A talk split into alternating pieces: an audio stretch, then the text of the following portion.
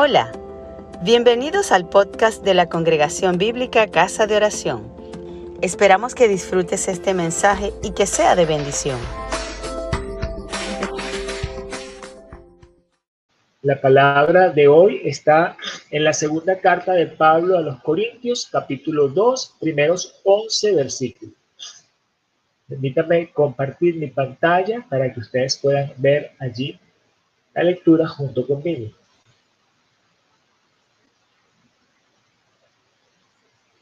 Segunda Corintios 2, del 1 al 11, leemos en el nombre del Padre, del Hijo y del Espíritu Santo. Esto puede terminar para conmigo, no ir otra vez a vosotros con tristeza, porque si yo os constrito, ¿quién será luego el que me alegre, sino aquel a quien yo constristé? Y esto mismo os escribí para que cuando llegue no tenga tristeza de parte de aquellos de quienes me debería gozar, confiando en vosotros todos, que mi gozo es el de todos vosotros, porque por la mucha tribulación y angustia del corazón os escribí con muchas lágrimas, no para que fueses contristados, sino para que supieses cuán grande es el amor que os tengo pero si alguno me ha causado tristeza, no me la ha causado a mí solo, sino en cierto modo, por no exagerar, a todos vosotros. Le basta a tal persona esa represión hecha por muchos. Así que, al contrario, vosotros más bien debéis perdonarle y consolarle para que no sea consumido de demasiada tristeza, por lo cual os ruego que confirméis el amor para con él porque también para este fin os escribí, para tener la prueba de si vosotros sois obedientes en todo, y al que vosotros perdonáis, yo también, porque también yo lo he perdonado. Si algo he perdonado por vosotros, lo he hecho en presencia de Cristo, para que Satanás no gane ventaja alguna sobre nosotros, pues no ignoramos sus maquinaciones. Amén. Amén. Amén.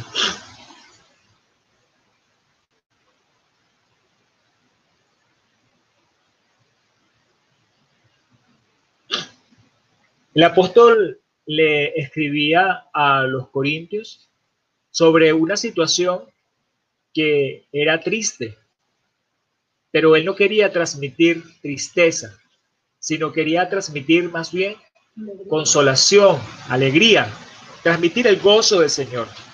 Ciertamente pasamos situaciones tristes, situaciones difíciles, situaciones dolorosas, pero aún en medio del dolor, el cristiano está llamado a poner su mirada en el Señor. Por eso él habla aquí de la consolación de Cristo, él habla aquí del perdón de Cristo, porque el Señor nos consuela en todas nuestras tribulaciones y también nos consolamos los unos a los otros como hermanos en la fe.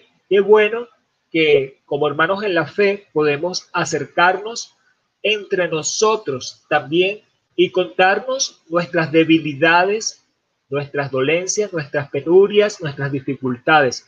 No para que nos echemos a lamentarnos, sino porque tenemos en nosotros poder para ayudarnos. Primeramente, el Espíritu Consolador que está en nosotros, que se derrama sobre los hermanos, pero también el mismo espíritu de poder que es capaz de transformar todas las cosas. Pablo pasó por muchas tribulaciones y por muchas angustias. El mismo hecho de tener que haber pasado tantas persecuciones y tantas situaciones adversas. También el hecho de tener que amonestar a alguna persona tal vez cercana, que haya estado eh, incurriendo de alguna falta. Eso nos produce también tribulación, nos produce angustia. Por eso habla de que si alguno le causó tristeza, no le causó solo a él, sino a todos. Hermanos, cuando nosotros eh, nos apartamos, cuando nosotros pecamos, esa tristeza que viene en nosotros, primeramente, también afecta el cuerpo, porque somos miembros los unos de los otros. Y así como miembros de los unos de los otros. Si uno se goza, todos se gozan, pero si uno se duele, también todos se duelen. De manera que tenemos que estar prestos a restaurar. Nos ha dado Dios un ministerio de la reconciliación.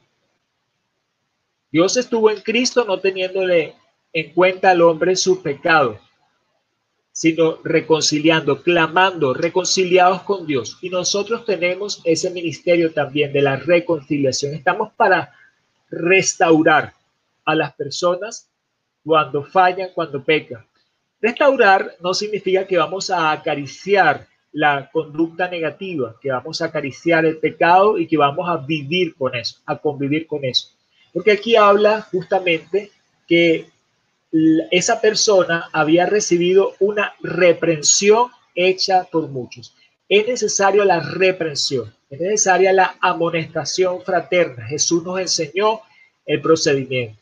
Si vemos a algún hermano fallando, algún hermano pecando, tenemos que amonestarle, tenemos que reprenderle, porque no solo lo hace contra sí mismo, sino lo hace contra todo el cuerpo, contra el Señor, como decía David, contra ti solo, Señor, he pecado. Entonces tenemos que aplicar esa reprensión. Pero esa reprensión no es para producir en la persona un sentido de menosprecio, de eh, falta de valor, de forma que se hunda en la tristeza. No es para producir en ellos eh, un dolor, una aflicción, sino que la reprensión es para que la persona pueda corregir y pueda ganarse al hermano, la persona pueda cambiar y entonces, bastada esa reprensión, entonces tenemos que perdonar. Porque Jesús nos enseñó el perdón. Él estaba en la cruz diciendo, Padre, perdónales, no saben lo que hacen. Pero también nos dijo a nosotros que si no perdonamos a los que nos ofenden, ¿cómo pues nos perdonará nuestro Padre que está en los cielos? Jesús nos habló también de un gran poder que tiene la iglesia reunida en el Espíritu. Él sopló el Espíritu sobre esa primera iglesia, la comunidad mesiánica, los discípulos, y les dijo, recibí el Espíritu, al que le perdonares los pecados le serán perdonados y al que le retuvieres los pecados le se van a ser retenidos. Tenemos nosotros esa autoridad que nos ha dado Dios. Tenemos que ejercerla.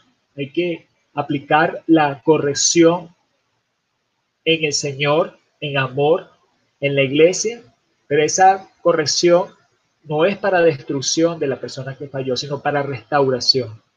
Si alguno, mi hermano, se ha desviado, es necesario amonestarle, pero también abrir los brazos, como el padre del hijo pródigo que estuvo esperando y consolarle, que no sea consumido en demasiada tristeza, sino restaurarle, volverle, llevarle de nuevo a la palabra, llevarle de nuevo al camino. Y esto para que Satanás no gane ventaja alguna sobre nosotros. Porque Satanás lo que quiere es destruir, hurtar y matar. Lo que quiere es que aquellos que se han apartado, que siempre apartado. Y quiere que las personas se consuman en la tristeza, en la desolación, en la desesperanza, pero nosotros tenemos un Dios que restaura, un Dios que perdona, un Dios que levanta y tenemos nosotros que actuar como Él. Llevar las cargas los unos de los otros. Cuando pasamos también no solo pecado, sino cualquier tipo de prueba, de tribulación, estamos como hermanos para ayudarnos, para consolarnos, para hablarnos, para darnos ánimo. Muchas veces la prueba, la tribulación, incluso el sufrimiento, el pasar por algún sufrimiento, es una prueba muy grande que incluso pudiera llevarnos a desmayar en la fe, pudiera llevarnos a pecar, pudiera llevarnos a negar el nombre del Señor incluso.